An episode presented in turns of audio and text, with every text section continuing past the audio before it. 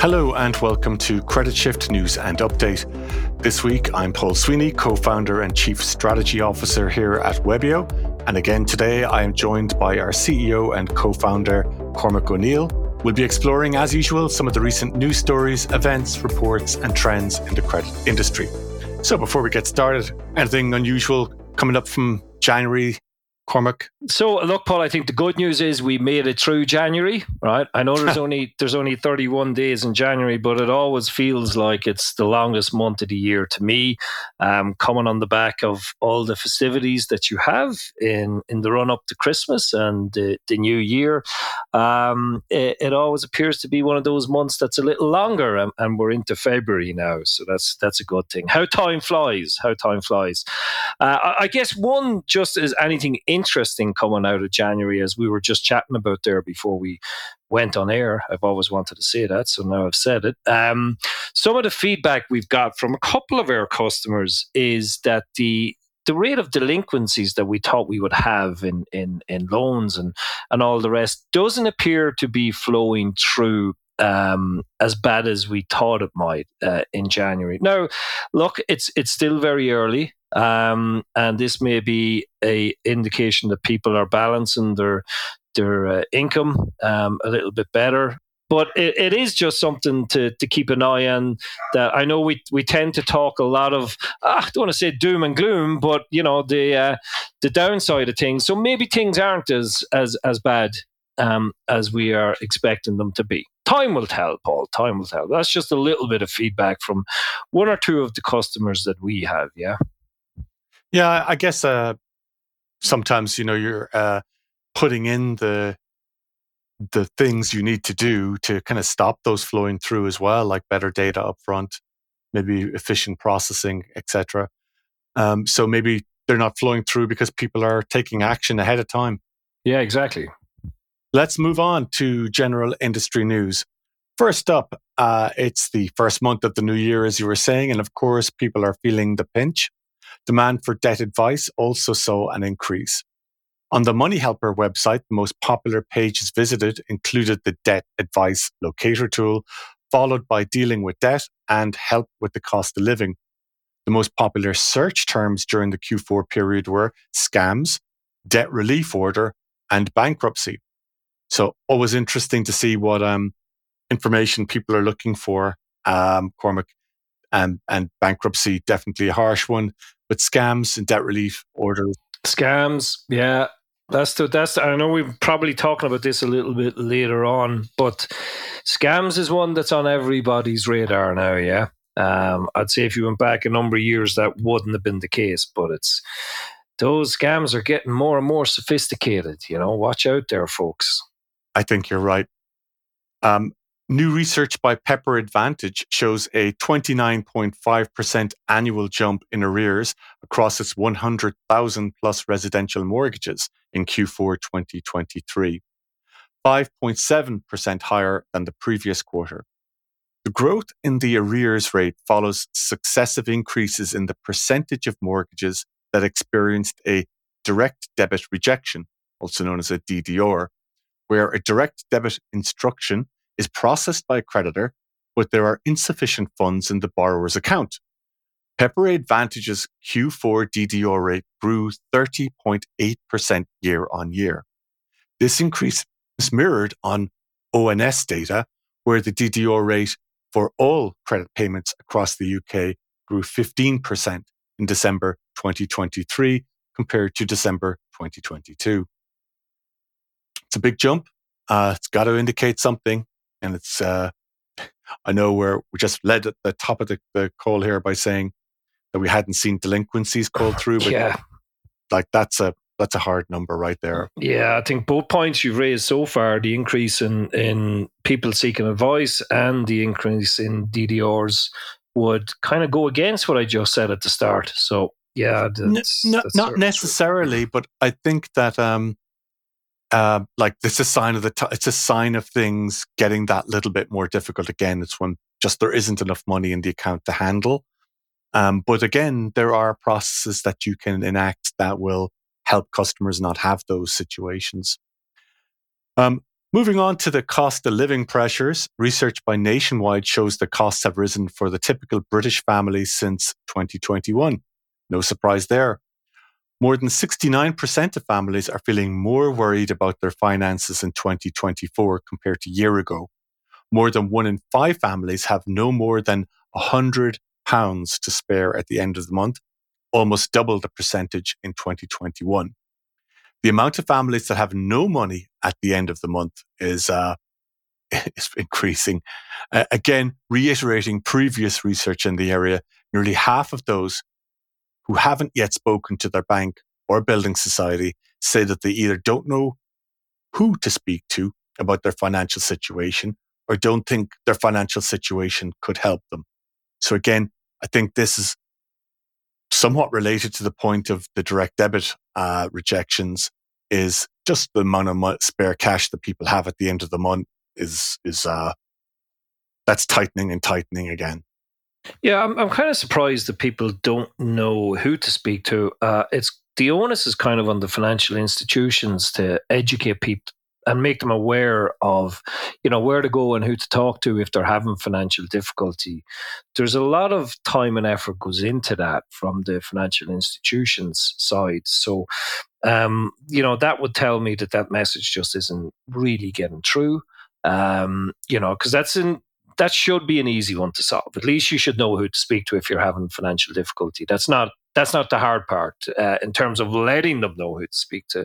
The actual speaking to them, yeah, I do, I do appreciate that is that is hard and not easy to do. You know.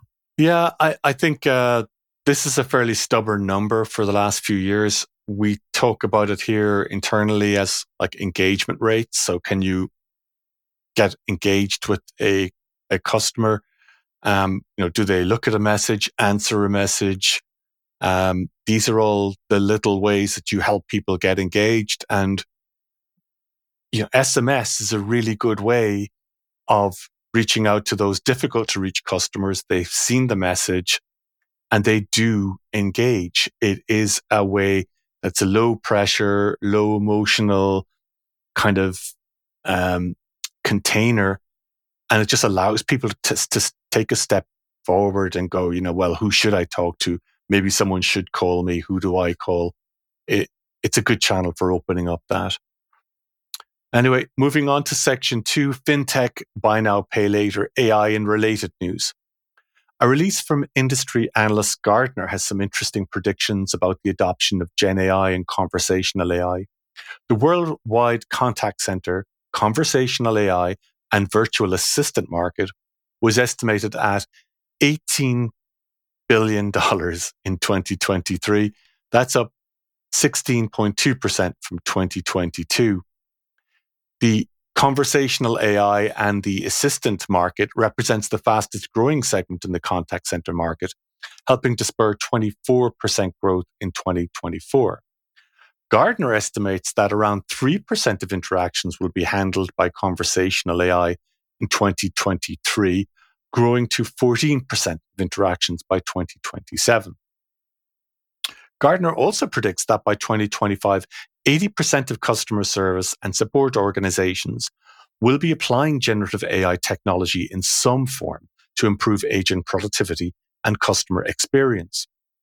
By 2026, investments in Gen AI will lead to a 20 to 30% reduction in customer service and support agents, Gartner also says that customer service functions that implement a connected rep strategy, as they're calling it, will improve contact center efficiency by 30% by 2026.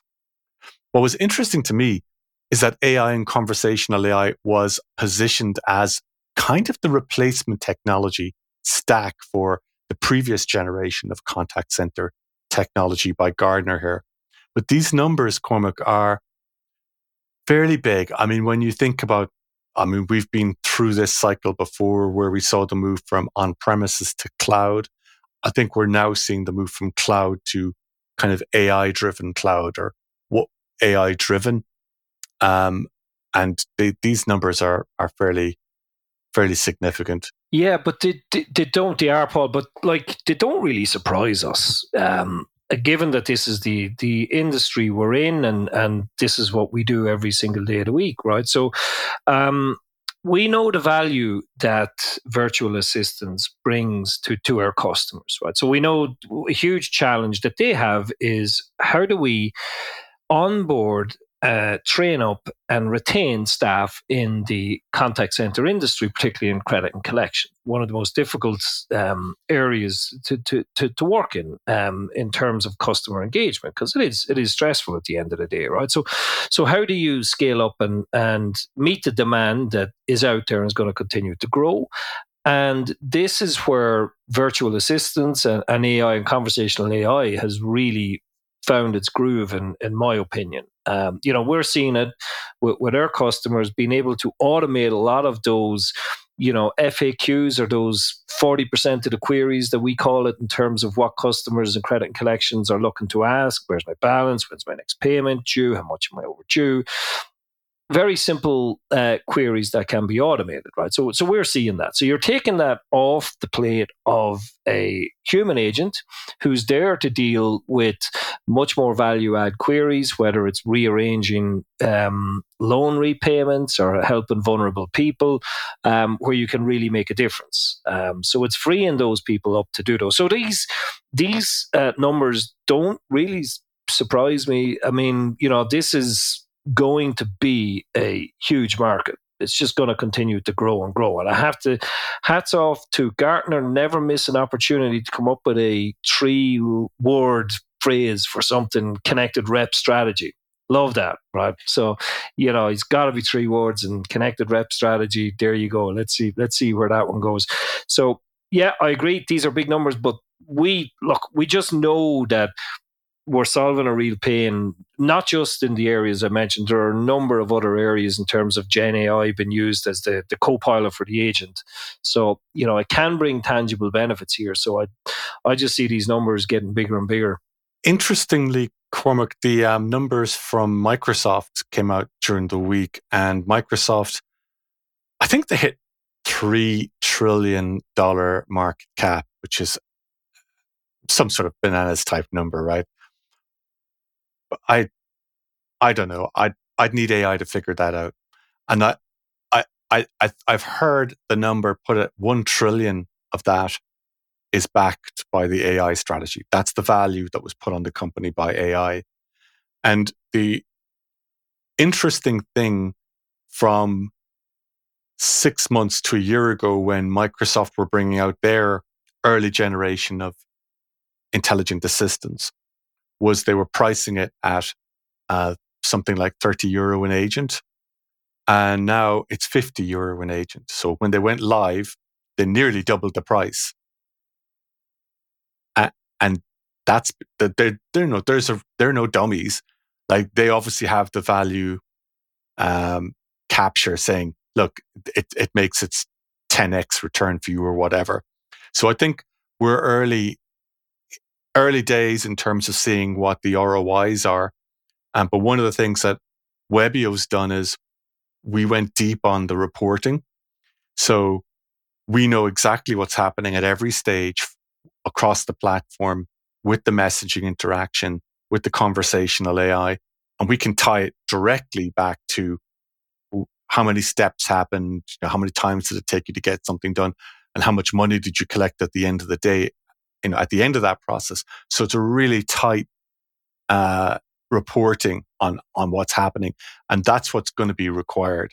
Uh, you'd be surprised how many platforms out there just don't just don't do that. Yeah, uh, yeah, no, absolutely, absolutely. And again, that's that's customer driven in terms of our customers telling us what they need, right? In terms of those reports and going deep on reporting and giving them the insights that they need from it. So, um, yeah, and again, that goes back to knowing that what we're doing is solving a real pain that our customers have and the level of engagement like you know i think was on last week's call we um we spoke about our new UI and, and launching our new UI and just seeing the level of engagement we're having with our customers in terms of getting feedback on that is fantastic. It's not all it's not all peaches and roses, you know. Everything didn't turn out exactly as we expected, but we're getting some really good feedback sure. in terms of how we can uh, you know, Im- improve it. So yeah, agree with you there, Paul. Change is hard, correct? Hey, change is hard. Okay, moving on. Uh, we take this next section on recent reports. We take this moment to bring to your attention some reports that crossed our desk that we think are interesting and that may raise some issues that become part of your own strategic um, radar during the year. A recent report from Pindrop and VoiceBot AI's Bret Kinsella is one of the first pieces of research into deepfakes and cheapfakes phenomena. It's a great introduction to the area if you're not already familiar with it or need some mental models as to how to think about it. Deepfakes can be images, videos, text. They can be static pictures or dynamic videos. It can be a real person in a fake place or a real person in a real place saying a fake thing. But it did get me thinking about the extent to which financial services may be particularly open to attacks powered by new forms of AI, something you were raising at the top of the call here. One of the things to catch my attention was that banking was one of the highest areas of concern for consumers because money is involved, of course, but also where personal identifiable information is at risk. If a scammer contacted your bank and could sound like you and interact with the human agent, it's easy to understand people's concern. The research identified that US consumers were more or less confident that banks, insurance companies, and the like have already taken steps to protect them from these kinds of risks. Now, I was at the TAD summit in Paris last year, and there are certainly a whole range of fraud and scam activities that can occur over your communications channels. So I guess this would be as good a time as any to recommend to you that you conduct an up to date review of what those attack vectors might be on your business and how are you managing them. If, as Gartner are proposing 80% of customer service organizations will have AI powered customer interactions, my top tip would be to get a head start on the security and compliance implications of using Gen AI and also of how you're communicating and how those channels are secured. In another study, a scholarly article was passed my way to a respected service design colleague of mine at Optima Partners. The article um, link is in the episode notes. Um, it's called The Future of Work Understanding the Effectiveness of Collaboration Between Human and Digital Employees in Services. And it explores the dynamics between a human employee and a digital employee, such as AI powered chatbots. It examines how visible collaboration cues between the human and the digital assistant influence consumer perceptions, satisfaction, and the service process fluency on reflection, some of the themes really seem like common sense to me. For instance, your AI bot can perform a task such as identification and verification step, and that would be an entire task. Or the bot could be overseeing a task that the agent is performing, such as alerting the agent that a consumer is displaying signs of vulnerability. This would be an augmentation role for the AI. Either way, there are opportunities to communicate to all parties who is performing that task, if tasks are being overseen or monitored by an AI or human agent. And there are opportunities to communicate that both human and AI agents are working together towards the customer's common goal. So, an example from the paper that I loved was when the AI is doing a calculation instead of displaying a dash, dash, dot, dot processing signal, why not say consulting with my team to get the best answer? Or that might give a sense of the AI and the human agent working together to get you your answer. I can see this concept being extended to messaging around handoffs between the AI and the human agent. Even communicating that this process has the goal of achieving X may be an important cue along the way I'm reminded of a travel aggregation site that I used to use that had a progress bar displayed during a search function. And it took something like 15 to 20 seconds to return the results. But consumers found that this was better than instant results because consumers felt the service was working harder to find them all the potential travel options. So again, how we display, how we're acting, what we're trying to achieve in the overall um, service design, there could be very subtle hints and subtle ways of communicating that have actually outsized impacts on how consumers evaluate the service. The paper overall was a cue to me that we are still in the early days of human interface design with the new Gen AI and conversational AI systems. And there are multiple ways in which we might be able to make this simple uh, by making simple UX changes that have those kind of outsized impacts. But my tip from this is that perhaps spending more time on design of conversations and how you message what is going on at any particular time could be a really good and easy way to move the needle on outcomes in the short term. So again, that paper is in the link. It's fairly academic, but I think it's really interesting to think about it as maybe the AI is performing tasks, or maybe the AI is augmenting other tasks. And then how do we communicate which parties are doing which parts and how might that make the customer feel better about what's going on? So that's our two reports for the week, Cormac. Interesting, that last one. Paul, I'm definitely going to check out uh, that link. I'll have a read of that because I think, yes, there is something in that. So, how do uh, human agents and AI agents interact and combine? So, yeah, certainly that's one for checking out. Um, the deep fake one is I was reading at the weekend. I don't know if you saw it. It was one of the I think it was of the papers that um, company in Hong Kong where the employee um, basically transferred 20 million sterling uh, as a result of having a deep fake conference call with who she thought was um, the I think it was CFO or whatever it was, but a number of other colleagues that um, were on the call made it look authentic and, and real. And as a result of that, I think it was five or six transfers were made to different bank accounts, totaling 20 million um, sterling. Like, wow, wow. Um, you know, like th- that's just unbelievable. Really is that it could get to that level. Well, obviously it is. Um, and it must have been really, really convincing for somebody to take actions on the back of that for, for such sums of money. Just, just incredible.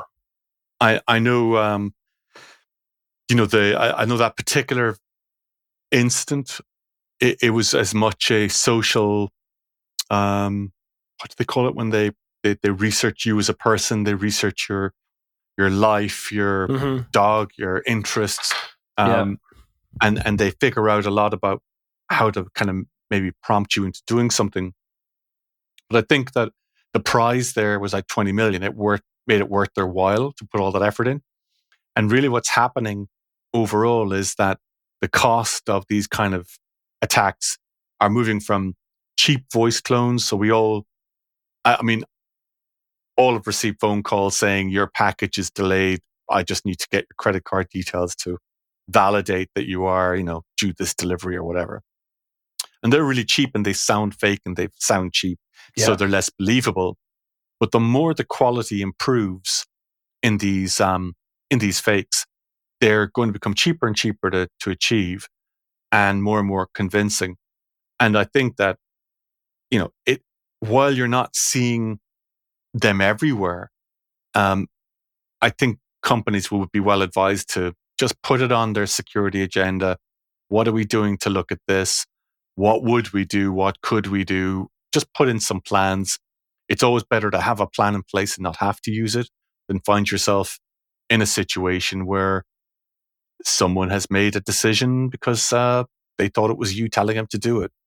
Yeah, that's gotten to it. like that's an unbelievable level in terms of how they even planned that. I, I think it started out via email and then it's like, okay, look, you know, appreciate that. Let's get on a call and talk through it and yada yada yada. And uh, you know, as you say, twenty million made it worth their while. That's a that's a pretty pretty big amount, right? Um, there, there's a new little service out from TikTok uh, company ByteDance and it's a it's a live voice clone.